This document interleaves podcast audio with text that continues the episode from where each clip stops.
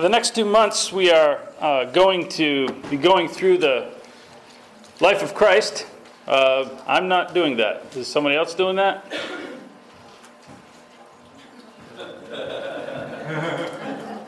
I'm not touching anything.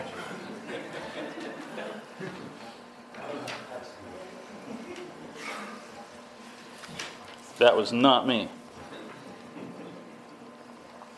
So you're all dismissed. We're going to be going through the life of Christ and um, talking about our visible faith. And um, there is certainly no place better to look for visible faith and, in our, our public display of what we believe than Christ. We could approach this in a lot of ways. Um, the Beatitudes, the Sermon on the Mountain, the, the things about Christ that we typically focus are his amazing teachings. Uh, when, we look at the life of Christ and we just go through and, and, and we see time and time again people who wanted to disagree with him and they just, he just shut them up time after time after time. What an amazing teacher. In um, 1899, someone came up with an idea to put the words of Christ in red. Uh, interesting, except for I'm not doing that.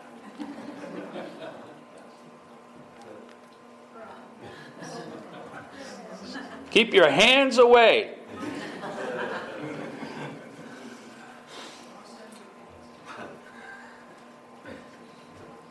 Getting ready to turn that thing off. All right. There's a guy by the name of Louis Klopsch who was a German immigrant, and he published that first Bible that you saw on the previous screen. And uh, it's helpful in some ways, I suppose. Uh, as you need these more and more, they become more and more annoying, those red letter Bibles. I can tell you that.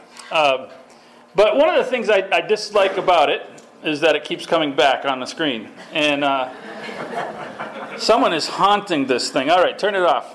Turn it off. We're done. You can just mute that. Thank you.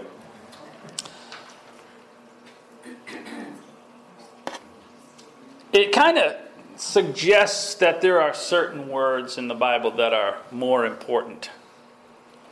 My mic is on. I got one thing under control up here, all right? Um, But a black letter edition, in this series that we're talking about, the black letter edition, is that what would we do with the life of Christ if we turned the volume off?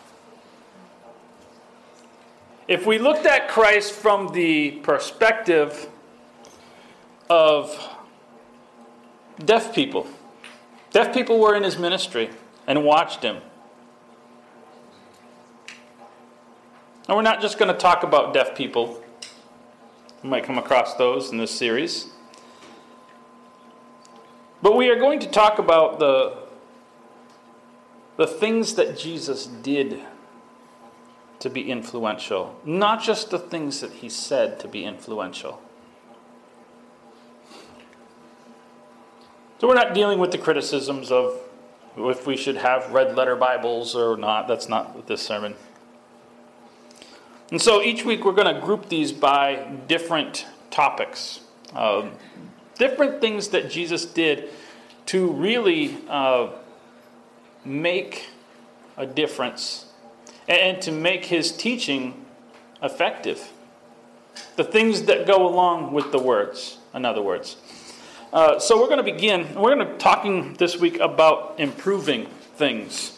Jesus improved things, and and we could look at just about any of his miracles and or, or, not even his miracles, just his teachings. And we could look at those things and we could say, well, he improved that situation. Jesus improved every situation that he ever walked into. We're going to take a look at a couple. Uh, Matthew chapter 4. Excuse me. Matthew chapter 4.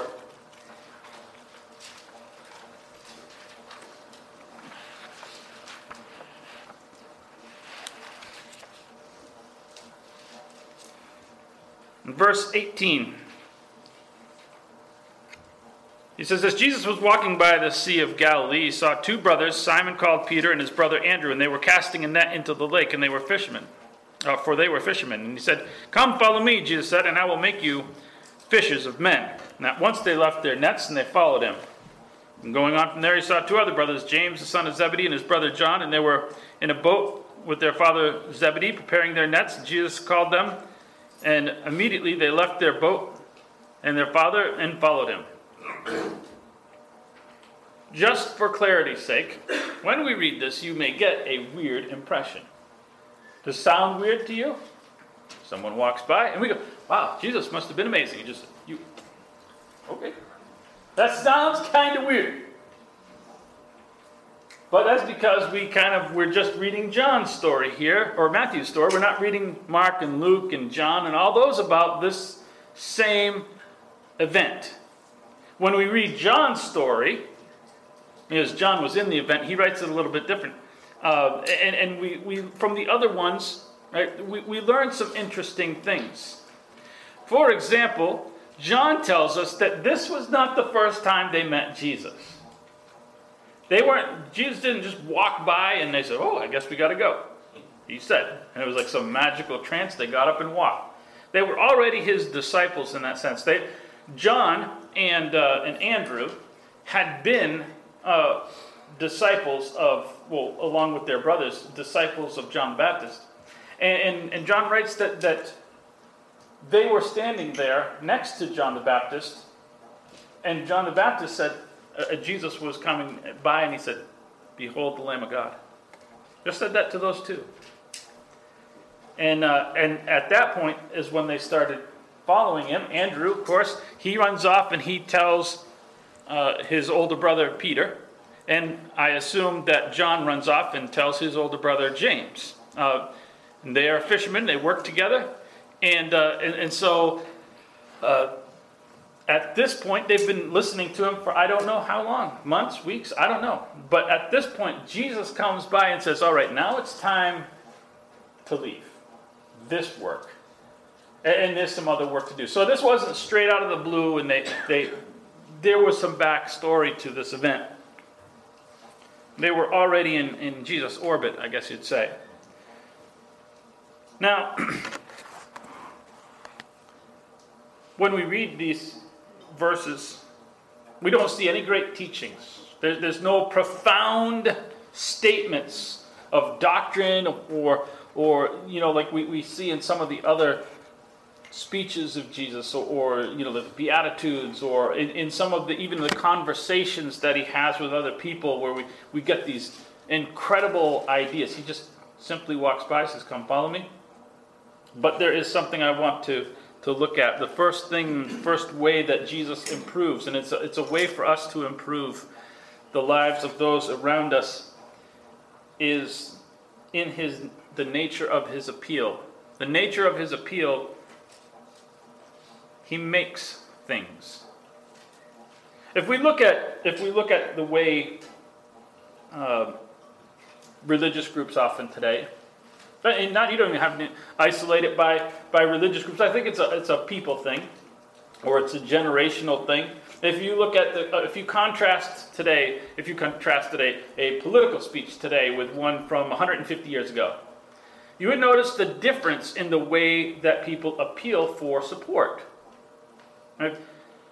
Today, if you listen to anybody speak on you know anything that they're trying to get, it's all about what I'm going to give you. Right? Everything is an appeal based on what you get out of the deal. Jesus doesn't appeal to them on the basis of what they're going to get out of it. That's the first thing that I notice uh, a difference between what Jesus does and what religious groups often do today uh, churches often appeal to people on the basis of what you're going to get from it. The second thing I noticed the difference uh, in these, these appeals uh, of Jesus and religious groups is that religious groups appeal to people on the basis of attending. Come, in other words, their appeal is come and receive. Right? Come with us for a few hours and receive something. And, and Jesus' appeal is follow and become. It's completely different. Jesus has a superior ministry and a superior goal. He offers to make people something, not to give people something. And that is such a, a dramatic difference. And if you look throughout his ministry, lives are being improved in a substantive way, not on the basis of what they get. Not, not that Jesus never gave anything. We know that. Certainly, he gave things. And he improved, improved lives in, in material ways. But the first thing he ever did was to offer to make people things, into things. And that's the nature of the, of the church, what it should be, not, not the giving of stuff. Not the coming for entertainment, not the, not the coming for uh, this or that function. Even vital functions are still functions. But at the end, people need to become something better.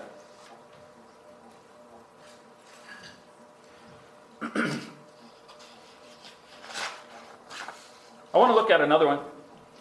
Matthew chapter 15. There's a lot of lessons we could get out of this one. Matthew chapter 15.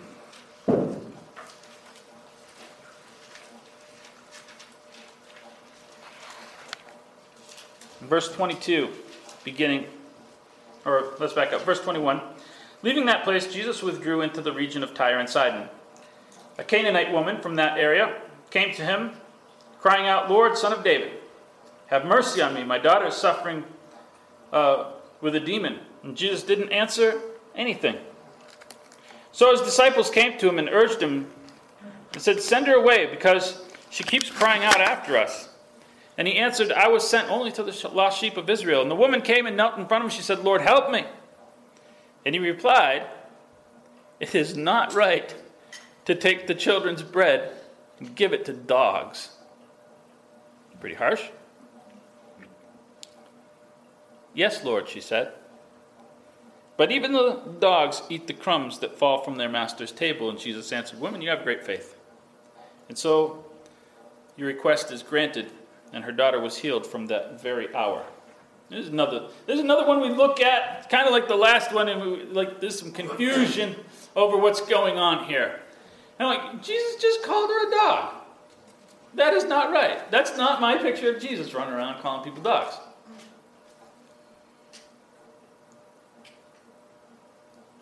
And again, there's no great dramatic teaching here. There's no, no great profound doctrinal thought. The only thing that, that Jesus does say, we kind of like, I kind of disagree with that. That, that. that doesn't seem like the Jesus I, I know.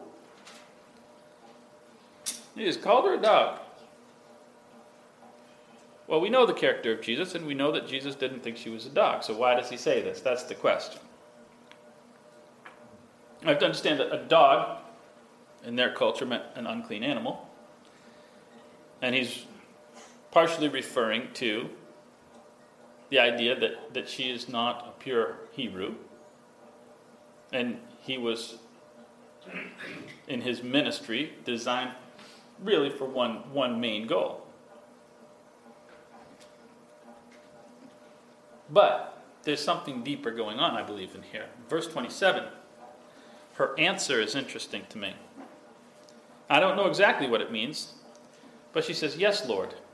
He calls her a dog and she says, Yes, Lord. So something in what he said she accepted. And that's a problem.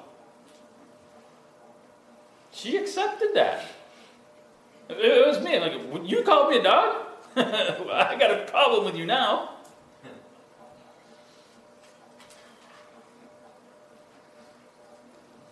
But something in her life Maybe, maybe it's not that she thought of herself as a dog, maybe she just accepted that he thought of her as a dog. That, that she expected this of a Jew to think of her this way. And so, yes, but I really need this thing. So, Or maybe years and years of being conditioned that they weren't pure Jews.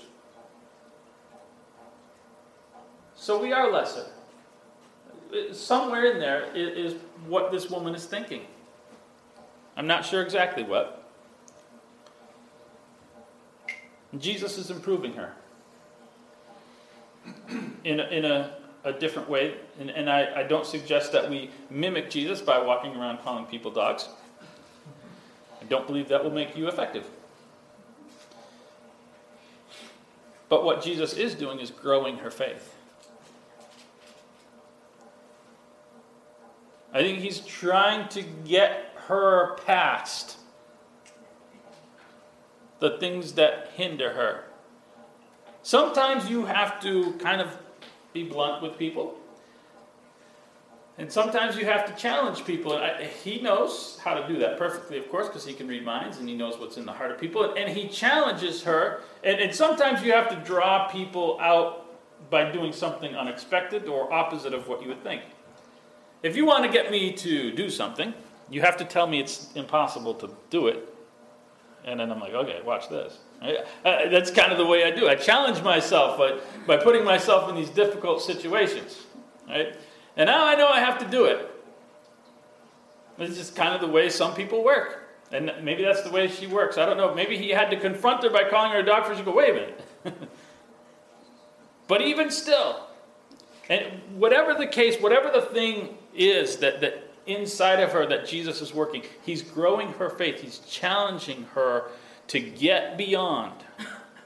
And in our ministries, in our public displays of our faith, one of the ways we need to improve people is by giving people challenges to overcome. Faith cannot always be easy. People think, oh, it's the easiest, being a Christian is the easiest thing you'll ever do. Like, I don't know what kind of Christianity you have. You did not get the gold model. I can tell you that. The platinum package, whatever. It is not easy. It requires challenge to grow.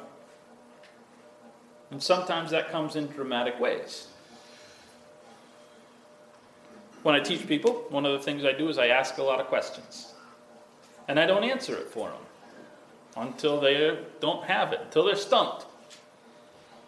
One of the things I found is when I give people that opportunity, sometimes the answers are pretty profound. Sometimes they dig into something and go, wow, I've had people answer questions that I wasn't, I was amazed by the answer, and I've used that since Another explanation of, wow, that was a good thought. That was a deep thought. People are capable of things. Trust them to be capable of, of great things. And that's not something he said, that's just something he did. He challenged her. The last one is John chapter 5. And I had some wonderful pictures up here, but.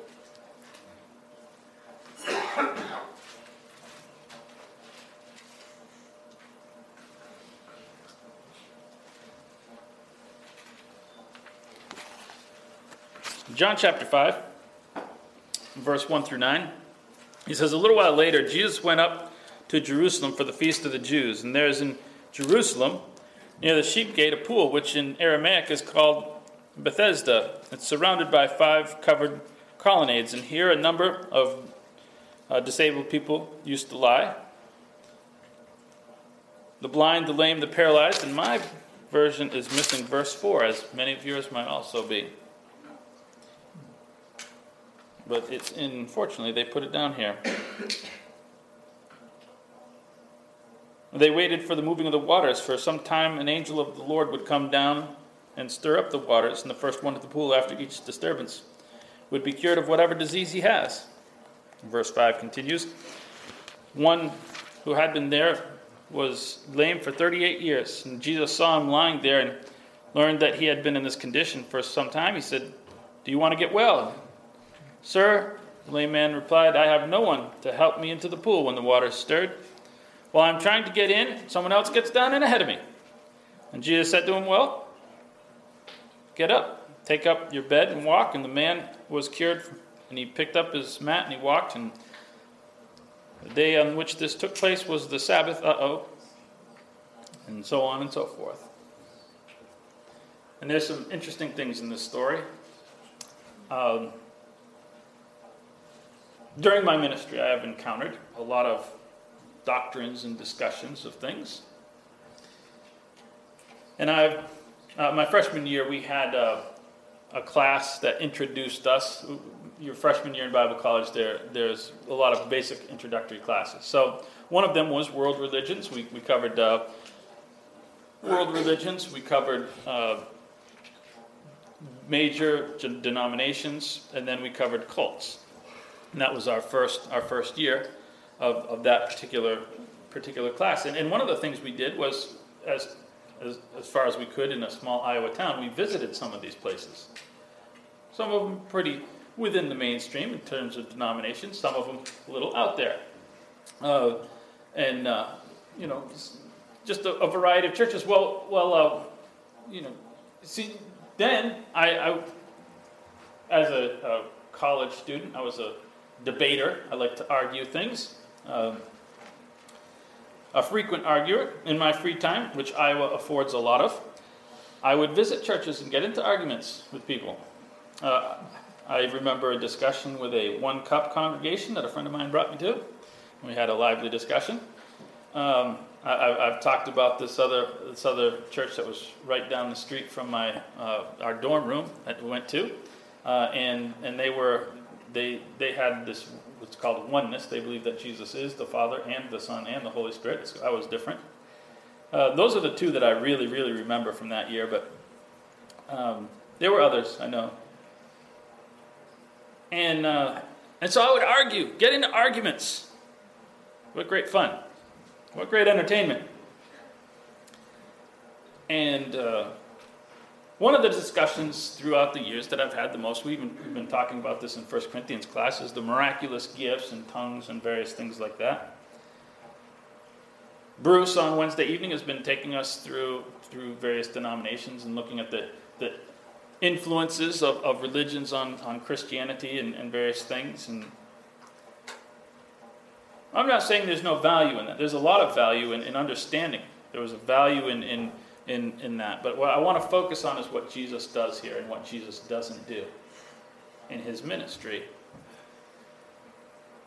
Because there's a, there's a great argument about this passage and specifically verse 4. Some people cannot accept that verse 4 is in your Bible because it seems to suggest that, that this, this superstition was true, that, that the, the waters here in, in, in the pool of Siloam would be stirred up and that people would get in and healed.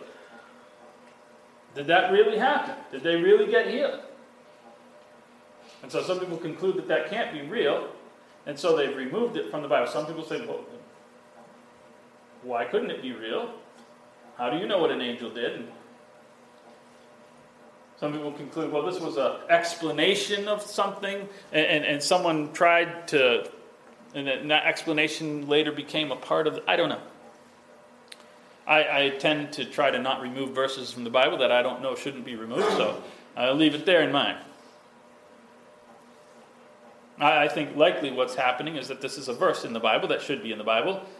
And, and John is not relaying what actually happened, but is relaying this man's perception of what happened. He wants to get into the pool because he thinks that every time this water moves, someone has a chance to get healed. Now, what this was, and we have, they've discovered the pool a few years ago, actually, where this was, accidentally when a pipe broke, and they did some excavation, and they found it, and they excavate it, and it's cool, and it'll fill up with water now. Um, but at the time, uh, it was it was a diversion from from the uh, uh, what's called the Gihon Spring, and and Hezekiah diverted this water in so that in case of a siege, they would have water inside the city, inside the city walls. And, uh, and so people would go there and then head up to the temple after purifying. Well, it's, it's diverted, and so there's a little channel that would go underneath. And, and so every once in a while, and, and it, it, the, the water system is, is incredible what Hezekiah did, and there's this these canals underneath the ground and everything. And so what would happen was it would siphon, right? And, and, and the siphon action would, when the water got so high, it would fill this, this chamber, and then that would overflow and it would siphon into this pool and it would raise up again. And the siphoning action would create a disturbance on the water. That's all it was, quite natural. So, what I know from my mind is this was not a miracle, this was siphoning action. It wasn't an angel, unless the angel is doing normal physics experiments. I don't know. But if you don't know that, you don't see the channel, all of a sudden, no wind, no, it just starts doing that, that might look miraculous to me. And so they developed a, a superstition about what's going on, and, and maybe we can be healed by that because it looks miraculous.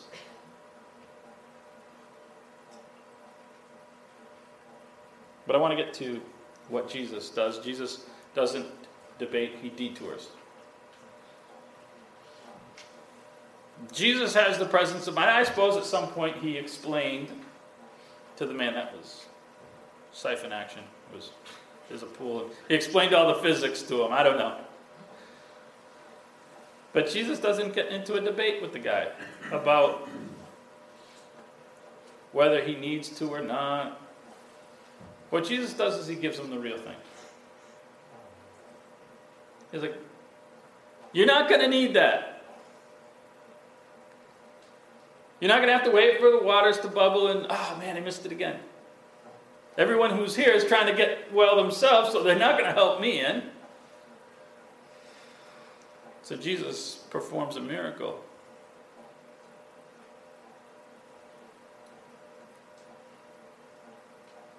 A lot of people watching that. And that's a different story, too. But they see Jesus give the real thing. No need for debate. You give the real thing, it, it takes a lot of the need to debate away. I don't need to. I don't need to debate. Well, tongues are for today, and the miracles, blah blah blah blah blah blah. Right? We don't. I don't. Prove it to me. I'll believe it. If you show me it's real, that ends all the debate. Really, if you show me that's the real thing, that ends all the debate. But other than that, the gospel is the real thing.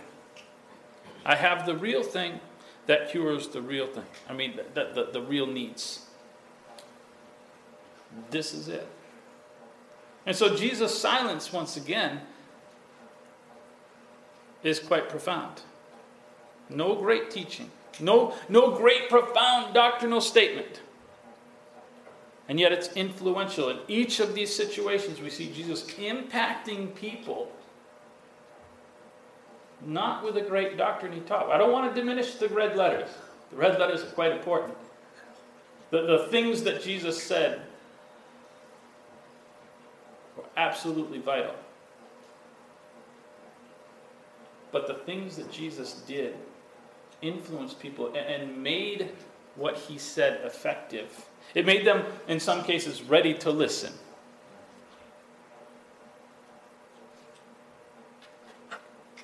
And Jesus didn't argue, but he didn't confirm the man's superstition either.